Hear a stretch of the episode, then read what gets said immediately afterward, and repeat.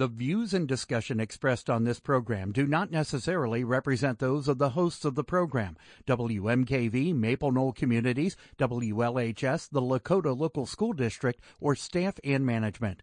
The information and advice presented are educational in nature and not intended to be taken as specific legal, accounting, or other professional advice. Always consult with your own legal, accounting, or other professional before making any investment.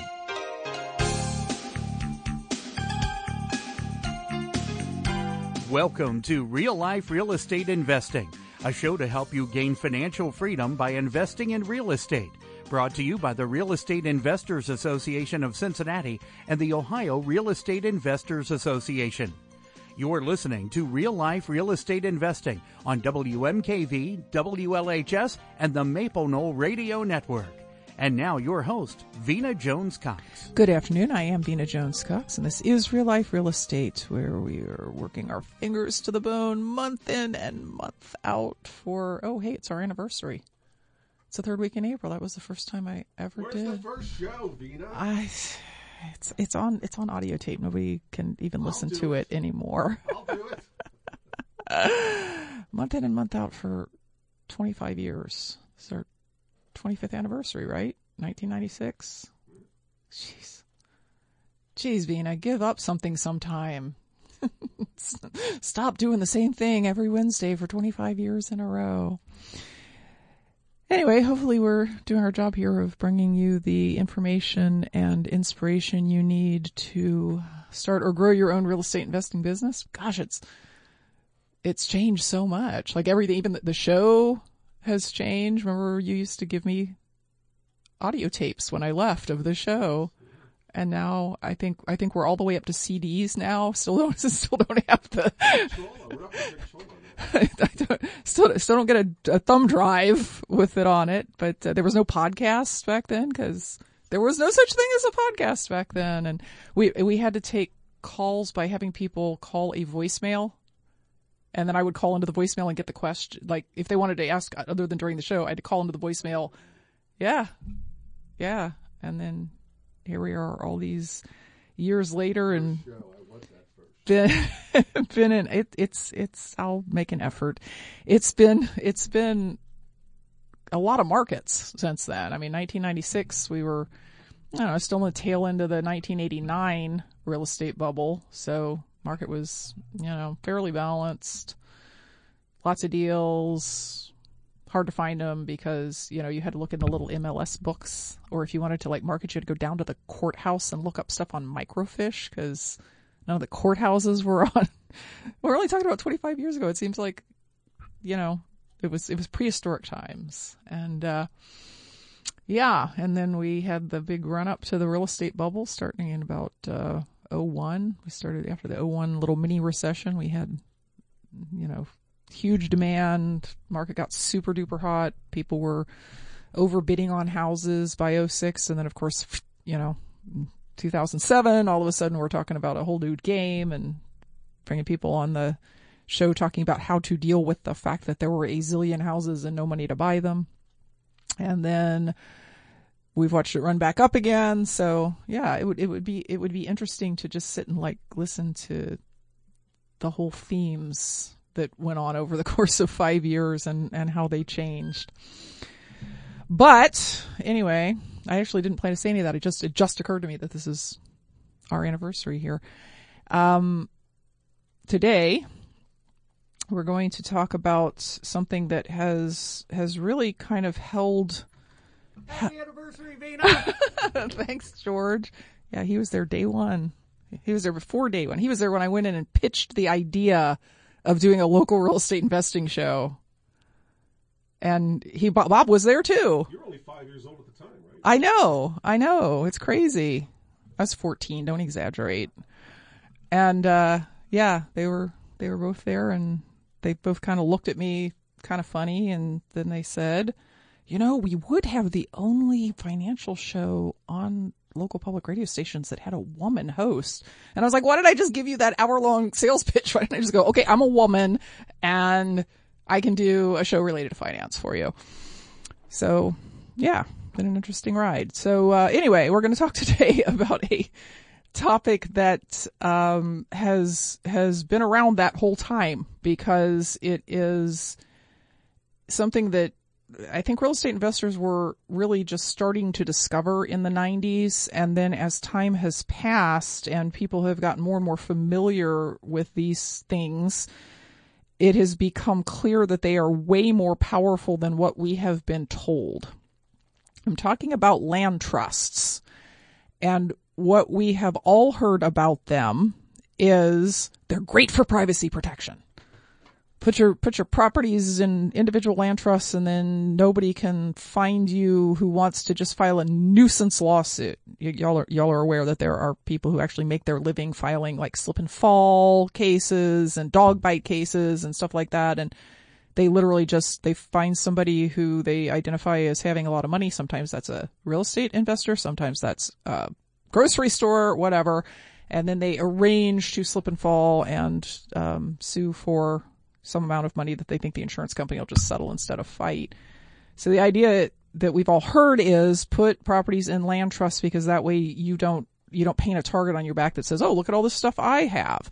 That is the tip of the iceberg of land trusts, ladies and gentlemen. It's a really good reason to use them, but it's not the only reason to use them. So, to help uh, really sort of lay out this topic today, I have with me Randy Hughes, who is better known as Mr. Land Trust, so you can guess what his specific passion and area of expertise is. He is a 40 plus year veteran of the real estate investing business, and he has spent 30 of those years uh, sort of developing and perfecting his use of land trusts. He is Joining us for, by phone from his home in Illinois, Randy, welcome to Real Life Real Estate. Well, thank you, Lena. you hear me okay? Oh yeah, we hear you. We hear you great. Good. And good. um, I think I think the first thing we better talk about here is like your real estate story because you're not an attorney. You didn't like get to this by going to law school and going, oh hey, these are really interesting. You got this. You got through this to this through real life through right. through through realizing stuff as you as you progressed in your real estate career. So so tell us a little bit about how you got started in real estate and then how you kind of found this idea of land trusts initially. All right. Well, I I uh, I started buying houses when I was in college, and um, when I graduated and and started working in, in the insurance uh, industry, I kept buying houses and uh, doing my own management.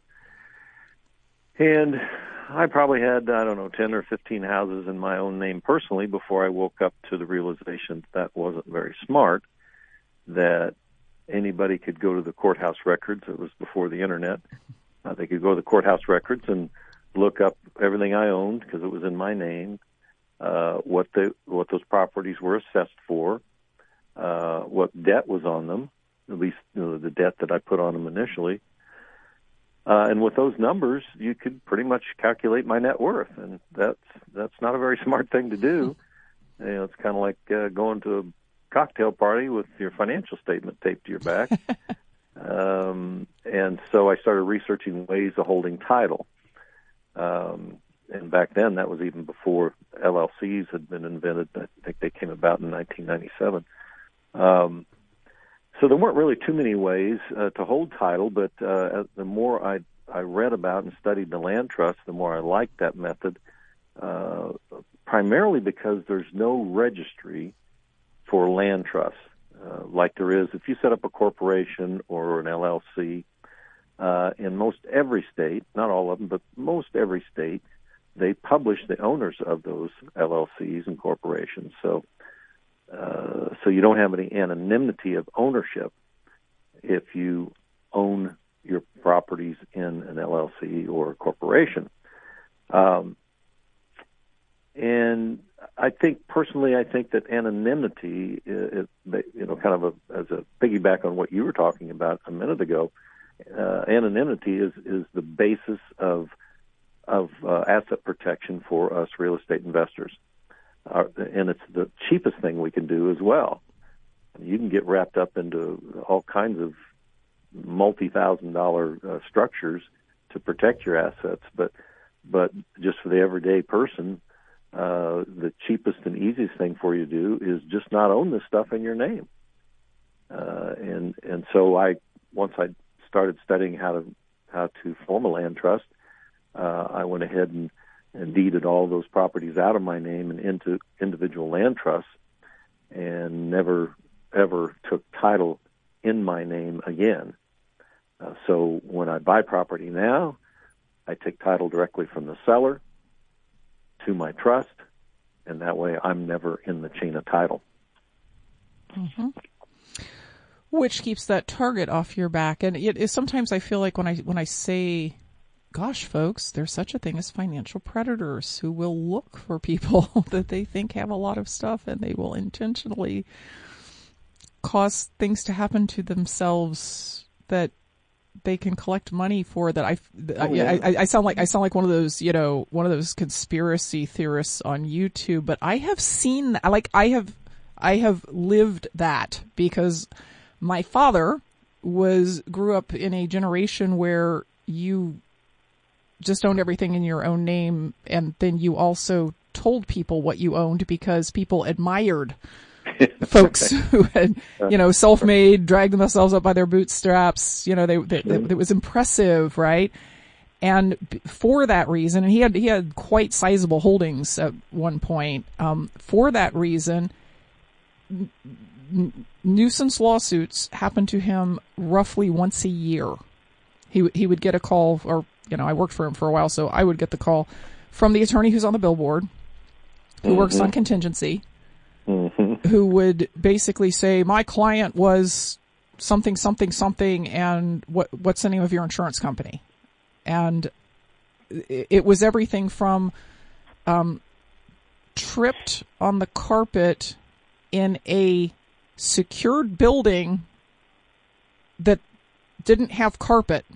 So, so that person had like never been in the building, right? And yet was, was claiming yeah. an injury uh, to the, you know, I was, I was, uh, shoveling the snow for your tenant and their dog bit me.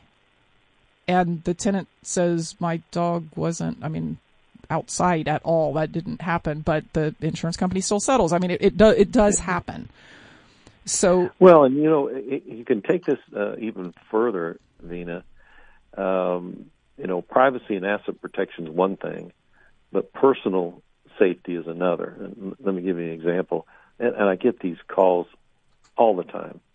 Um, I had a call oh, about a month ago from a lady down in Florida who said, um, uh, I, I, I need to learn how to create land trusts. And I said, why?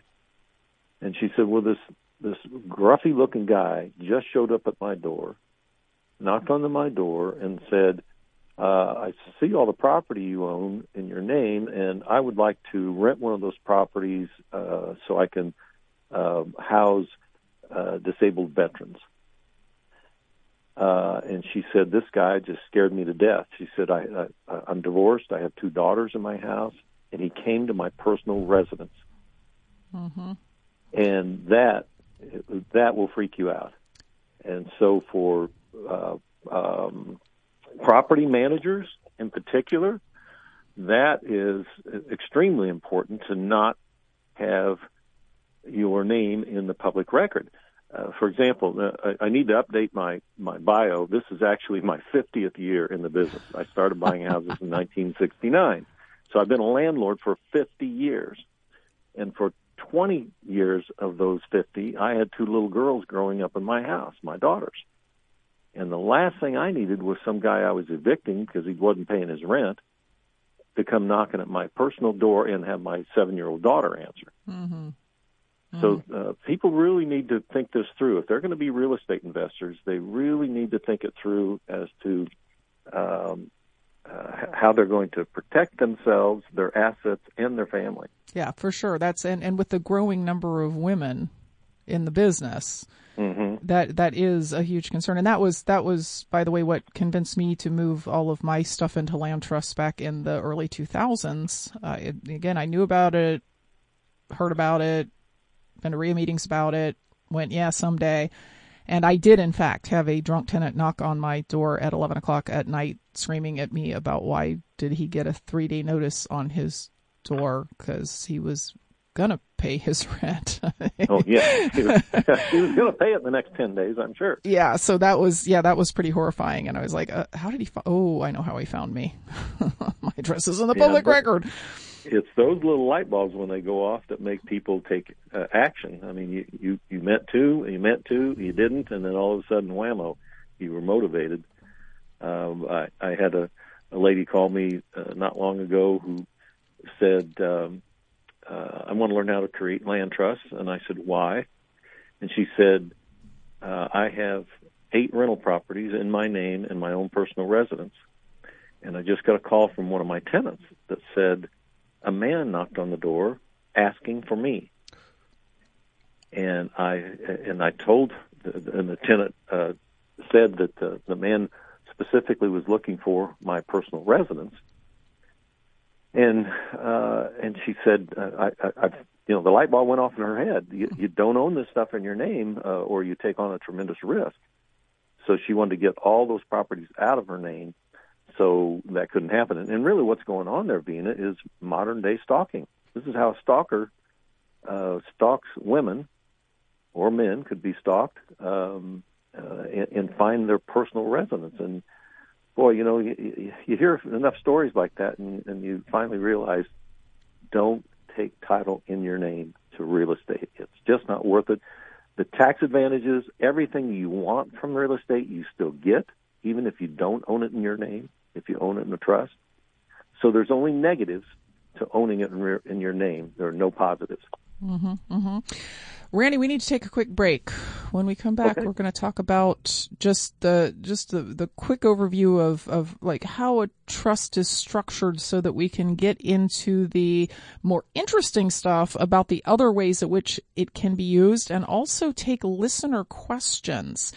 877-772-9658 is the number to call if you have a land trust question that you would like to ask to Mr. Land Trust.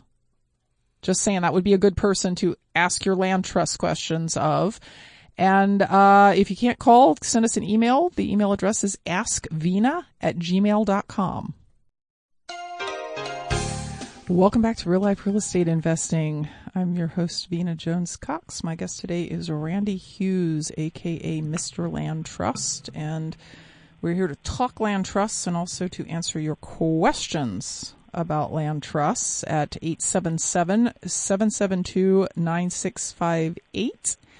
877 772 9658 or at askvina at gmail.com. That's A S K V like in Victor E N A at gmail.com. So, Randy, I know you could literally teach all day on land trusts because you're doing that here, here in Cincinnati in a couple of weeks.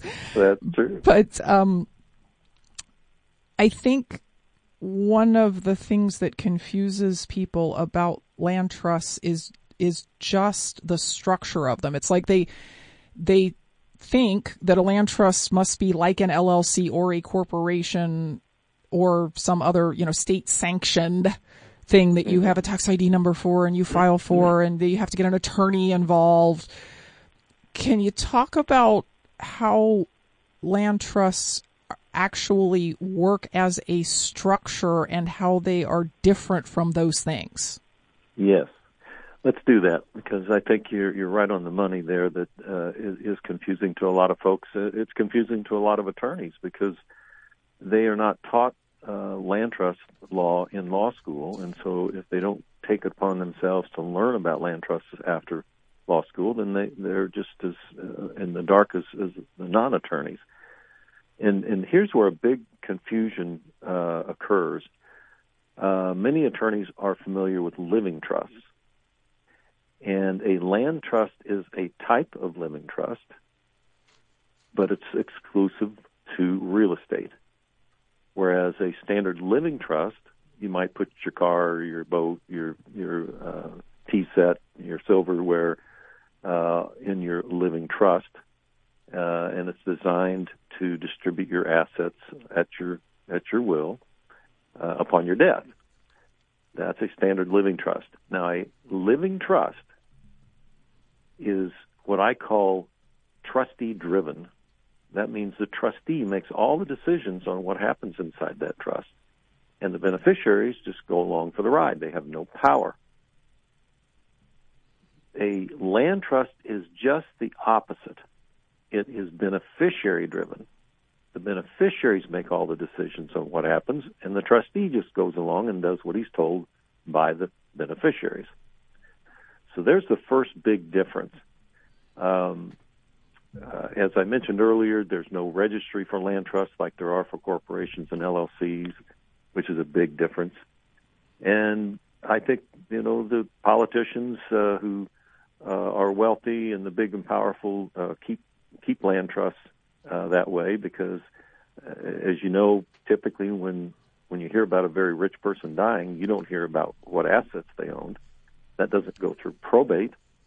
It all gets passed by trusts, uh, which are private transactions, and nobody nobody knows except the people involved. Um, so uh, these land trusts have been used in America over 100 years. Uh, the first one was formed in, in the suburb of Chicago by Chicago Title, um, and they've been used for a couple of thousand years in England. And our laws came from England, and and that's kind of how the land trust got started here. Uh, but uh, they, they've been used for for over 100 years, and and what's interesting is the you know a lot of people, most people don't don't know don't understand land trusts, and and a land trust can be as simple as a you could write one on the back of a of a napkin if you wanted to, and it would be legal. Um, or it could be very expensive. Uh, for example, the the trust agreements that I use uh, are 40 pages long, um, and the trust agreement is the heart of the trust.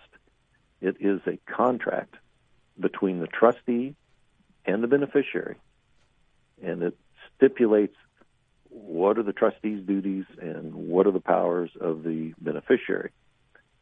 Um, and once you once you develop uh, your trust agreement, then you've got a format that you could use over and over again. If you're especially if you're a real estate investor and you and you buy and sell and hold and flipping and rehabbing and all the stuff you're doing, um, each one of those functions should be done in a separate trust. Uh, because if something happens, you don't want one um, uh, lawsuit or uh, negative problem affecting your other investments. And let me give you an example. Most attorneys will advise their real estate investing clients to title their real estate into an LLC. And don't get me wrong, I use LLCs. I love them. They're, they've got a good place. They're, they're good asset protection devices but not to hold the title. And here's why. Let's say you follow your attorney's advice and you put you have uh, 10 apartment buildings and you put all 10 of them into your LLC. And then you have a uh, a lawsuit occur on one building. Uh, you get sued, you lose. They get a judgment against the owner of the building. Who owns it? The LLC does. So now your adversary has a lawsuit against your LLC, which owns nine other buildings that had nothing to do with the lawsuit. Now they have a judgment uh, and they've tied up 10 buildings. You can't refinance them. You can't sell them. You can't do anything until you resolve that judgment. So that's, that's not very smart. So that's why most real estate investors will put each property into a separate trust. Now they might have the beneficiary of the trust be an LLC because uh, the liability on the property held in the trust flows through to the beneficiary. And that's why most real estate investors will have a corporation or an LLC as the beneficiary to get more asset protection there. So they get the privacy of the land trust, they get the asset protection benefit uh, of the uh, LLC at the beneficiary level.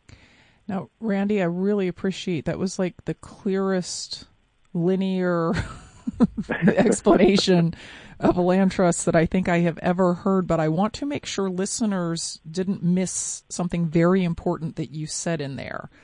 and that is that land trusts are just contracts Mm-hmm. between beneficiaries and trustees. So just like um, if I have a particular lease that I like, I don't go to an attorney and have them create the lease every time a resident moves out and a new one moves in. I just take the old lease, look it over just to make sure there's I still like it, Mm-hmm. and I fill in new names and new dates and new rents and I you it's just in my computer and I can generate it over and over and over again. The first attorney that I had that uh, you know when I got all panicked because of getting the eleven o'clock knock, knock on the door, um, I said, "Listen, I need you to make me a land trust." And in fact, I own thirteen properties, so I guess I need thirteen of them and he charged me to create 13 identical land trusts. Oh my gosh. I paid I paid like $2500 for that and that was in 92. So Oh, so so maybe 10,000 it would be now. Yeah. And he didn't he didn't bother to tell me, "Well, I'm just going to make you one. It, it's print. I'm going to give it to you in a Word document." of course, it would have it would have been a WordPerfect document. Um, Right. and and you can just do it from here on out. But but that is that is it is more akin when you say I'm going to form a land trust, it's more akin to just filling out a purchase agreement or rental agreement or something like that than it is to what you have to go through to form an LLC. Um, Randy, we actually have a caller hanging on the line, so I want to get to him. Uh, it's Im- Okay. Imran calling from Washington D.C. Imran, welcome to Real Life Real Estate. Thank you, Vina. How are you? I'm very good. How are you? I'm doing good, thank you. Uh, hi, Randy. I do. Um, And- and- Um, so I have um, a question about the privacy part. I do, you know, buy a lot of notes, uh, non-performing loans, uh, and I do buy them in personal property trust. You know, same reason uh, the land trust for privacy. Now, I had to, and I am the trustee of a trust, and I uh, and my name shows up as my first initial and last name as the trustee. So we foreclosed on a property, uh, and this my trust and business address is in Arizona. Okay. Um, so after I foreclosed, I got you know a letter from the homeowner association with the invoices, and and I now live in you know Washington D.C. Uh, metro area.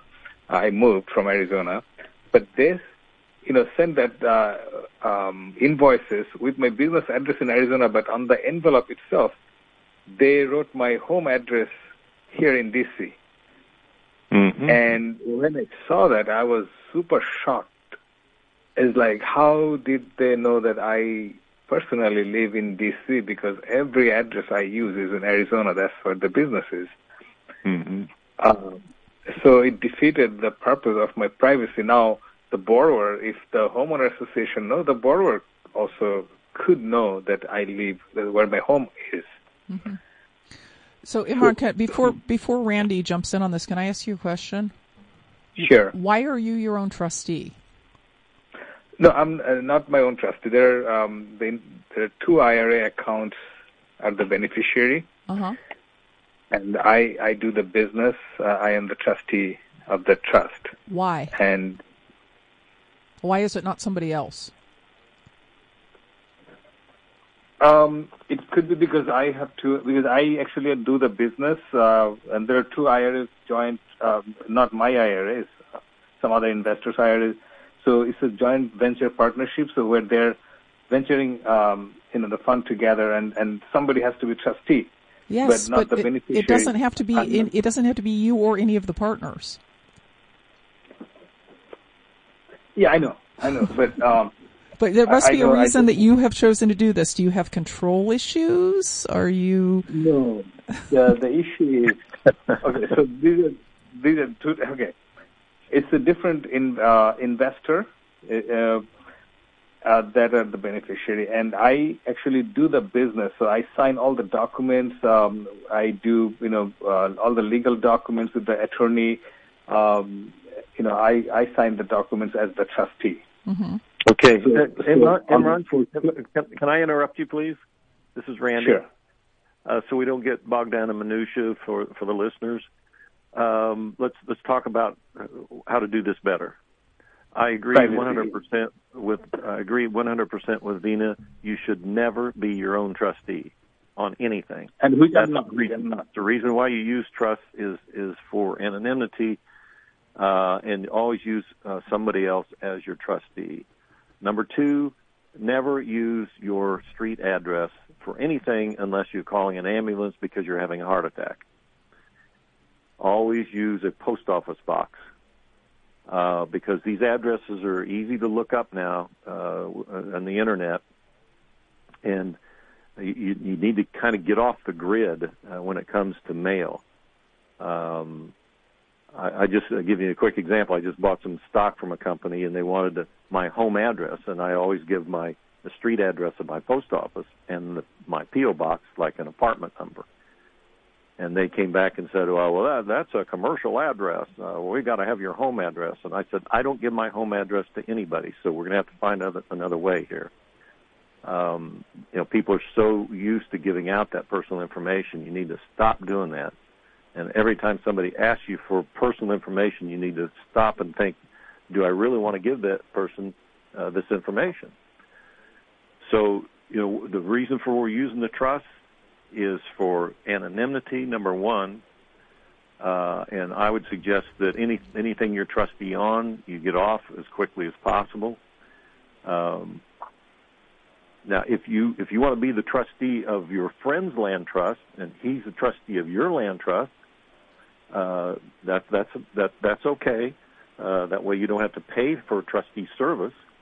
Um, you can do it for each other for free. But my thinking is that your trustees should have a different last name than you, and should live out of the county in which the property is located, and preferably out of the state. All right, so let me explain. The my business is in Arizona, and um, you know our business address. This uh, trust beneficiaries are some unrelated party. I am a trustee for a trust. Yeah. It's not my trust. I'm a trustee for a trust. The trust is in Arizona, and and there is a UPS address for the business address. Uh, the property is in Maryland.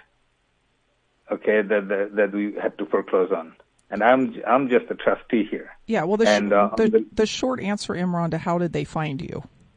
Yeah, Is- exactly. How is- did they find? Is I use my first initial and last name as trustee of ABC Trust. I promise address is in you, I promise you that it was on some document that was filed in relation to this foreclosure. Your your attorney put your address somewhere as plaintiff in the foreclosure. I mean, all of that stuff's public record. It wasn't. There was no mystery here that someone figured out that you know, I, whoever, uh, was was you living you know 15 states away. It it had to do Yeah. with the foreclosure itself I see. and and somebody just was looking through the public records in the foreclosure and yeah you're right if the homeowners association can do it so can the person you just foreclosed on which is what you really really really don't want to happen so That's i would right. look through those foreclosure docs and find out wh- when that was and maybe in a couple of weeks when randy is uh, doing live and online presentations for cincinnati and Columbus, the two of you can dig into this further because uh, I understand what your business structure is. I still am not sure that you should be the one who is the trustee. I think you should maybe be directing the trustee instead. Okay? Yeah. All right. All right. Thank you very much for your call, Imran. We need to take a quick break, after which, Randy, it's going to be all listener questions all the time because I'm sitting here looking at six really great questions that I, I probably would have asked you anyway. So, uh, if you have any questions, it's the time to send them is now. Send them to askvina at gmail.com, A-S-K-V like in Victor, E-N-A at gmail.com, or give us a call, 877-772-9658. Welcome back to Real Life Real Estate Investing. I'm your host, Vina Jones Cox. My guest today, Randy Hughes, Mr. Land Trust. And obviously, looking at my inbox here, there were already a bunch of people who were going down the path of thinking about land trusts and how to use them. which means that all the questions I had that were more basic questions aren't going to get asked tonight. So if you are interested in kind of like just understanding the whole thing and the different parts of it and whatnot, uh, as I alluded to a little bit earlier, Randy will be speaking at uh, Cincinnati REIA's May 6th meeting, Thursday, May 6th, so two weeks from tomorrow. And while he will be here live, the meeting will also be simulcast for those of you who can't get to Cincinnati to come to an evening meeting. You can get uh, information and a link or a live registration if that's the way you want to do it at cincinnatireia.com. That's Cincinnati R-E-I-A.com. If the sixth just isn't going to work for you, he's also speaking for Central Ohio real estate entrepreneurs in Columbus on Tuesday the 4th. And if that date works better for you, you can get a link at centralohiorea.com. Okay, so Randy, I'm just gonna, it's gonna be like, you know, speed round here because All right. I'm looking at a bunch of questions. Uh, so Farida says, can I put my properties which are currently owned by my LLC and which have bank loans on them into land trusts? I heard banks don't like that. Well, good question. Uh, some of them do, some of them don't. Uh, depends on the lender.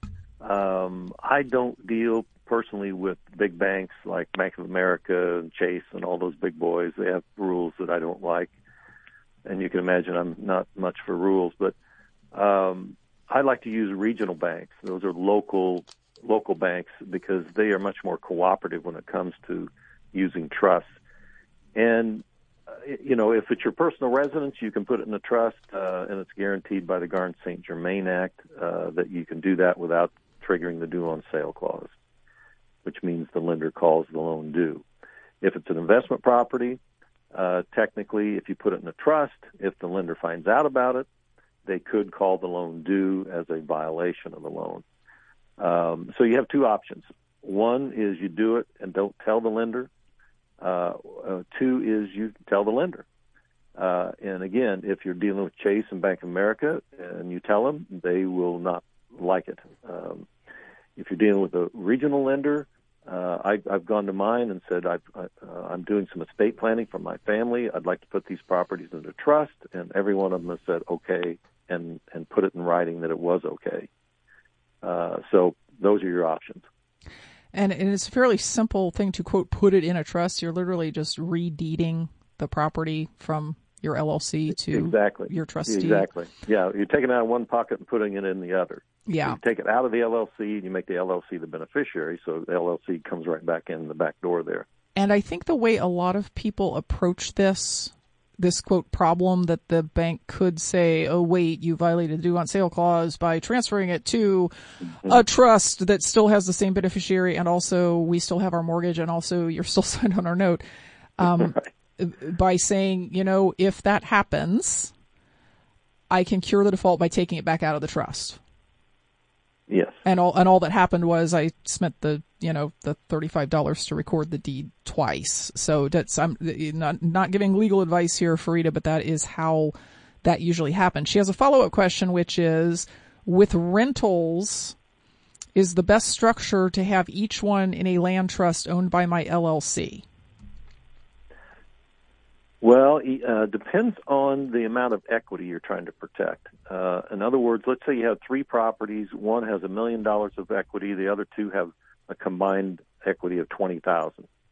So the one with a million dollars uh, held in a land trust should probably have one LLC be the beneficiary, and the two that only have twenty thousand of equity would probably only have one LLC as beneficiary, because you don't have a whole lot of equity there to protect uh, but you probably wouldn't want to combine one LLC for all three of the properties uh, because uh, it, it's just a better structure if you would have one LLC as a beneficiary of that one land trust because it has so much equity. So it's kind of an extreme example to get my point across.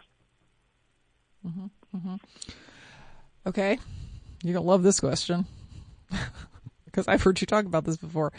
Debbie says. How does Randy feel about having about someone using their single member LLC as the trustee?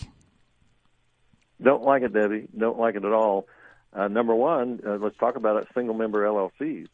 If you didn't form that LLC in either Delaware, Missouri, um, Nevada, or Wyoming, you have no asset protection. Uh, the courts have been blowing through a, a single member LLCs in those other in all the other states uh, because there's no um, uh, other party, no innocent party to protect against. So they just hand your LLC over to your creditor uh, in a single member LLC. Now, if you did form it in those other states, those four states have what's called charging order protection, which means that they protect uh, a single member LLC from a creditor taking the entire LLC in a, in a, in a legal action. Um, so that's maybe a little bit more than you ask about, but the, in reference to the, the LLC as a trustee, no, it, it's the same as you being your own trustee, as we mentioned in that first caller's question. You don't want to be your own trustee. You don't want your own entity to be your trustee mm-hmm. for a lot of reasons that we don't have time to get into today. But uh, but it, it's just not a good idea. Yeah, and in some states, Debbie lives in Florida, and I'm not sure about that one, but in some states, corporations and LLCs can't even be trustees unless they have. Yeah, that, insured, bonded, and licensed. Yeah. Right. Yeah. yeah. Okay, so um, Garland from Columbus says, please ask Randy how I can have the name of the trust, for instance, the Norman Family Trust, display on the auditor's website instead of the trustee, for instance, Randy Hughes Trustee. Well, Norman, you're trying to get into the advanced materials here, I can tell. the way you do that, Norman, is it, it, well. Uh, uh, let me tell you a quick story. I I called up my recorder's office and I talked to the lady that types in uh, the information off of deeds into the computer, and I asked her how many how many characters she can type in, and she said 32. And I said, thank you very much. And from then on out, all my trusts have more than 32 characters in their name.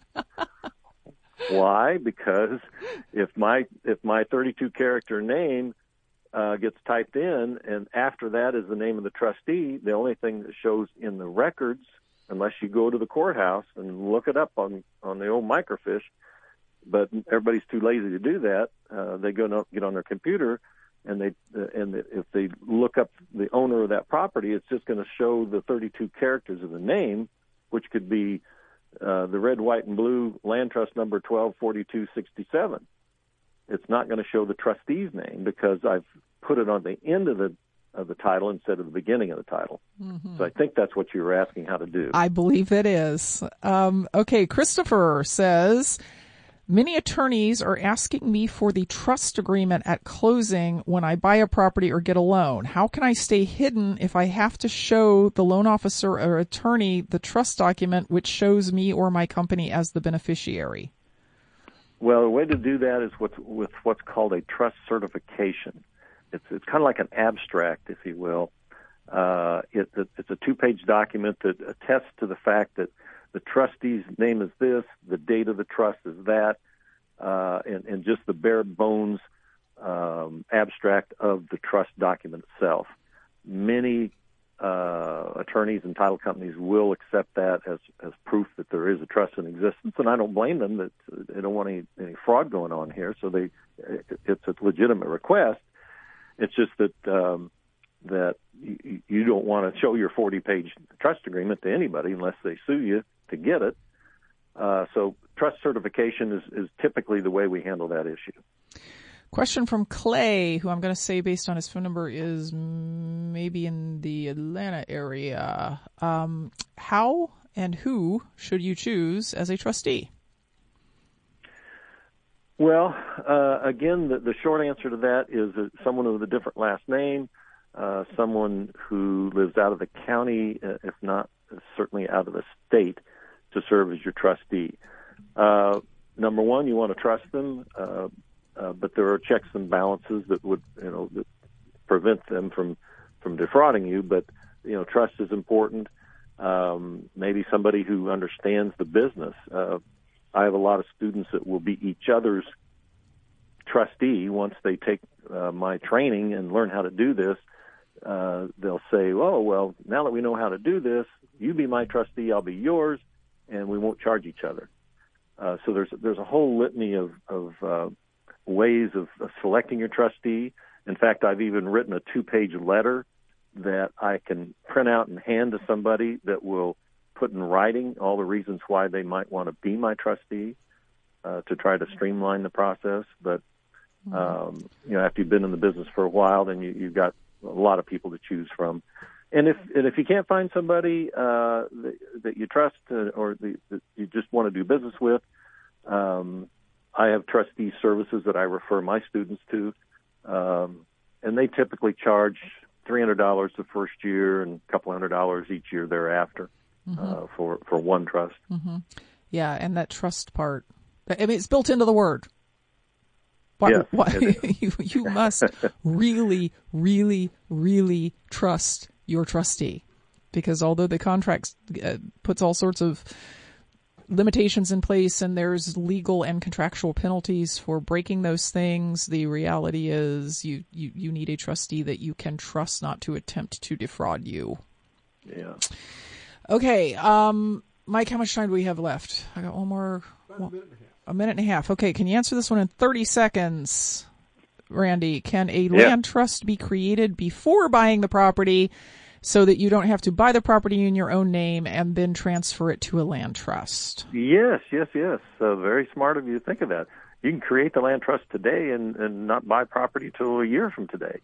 So it's just a it's a dry trust that there's nothing in it, but it does exist, and it's sitting there just waiting for you to dump a piece of real estate into it, and that's with the deed. Sitting there in your computer like all your other contracts. That's right.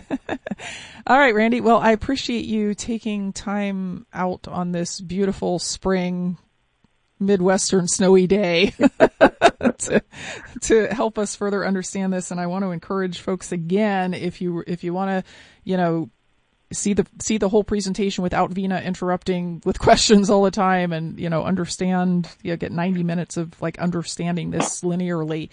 You probably want to going to want to come to the Cincinnati REIA meeting on May the 6th. Uh, again, it is live and simulcast, so you can attend it wherever you happen to be listening from right now. CincinnatiREIA.com, that's Cincinnati R-E-I-A.com is where you would go to do that. We will be back next week with more information to put you on the path to financial independence through real estate investing. Until then, happy investing.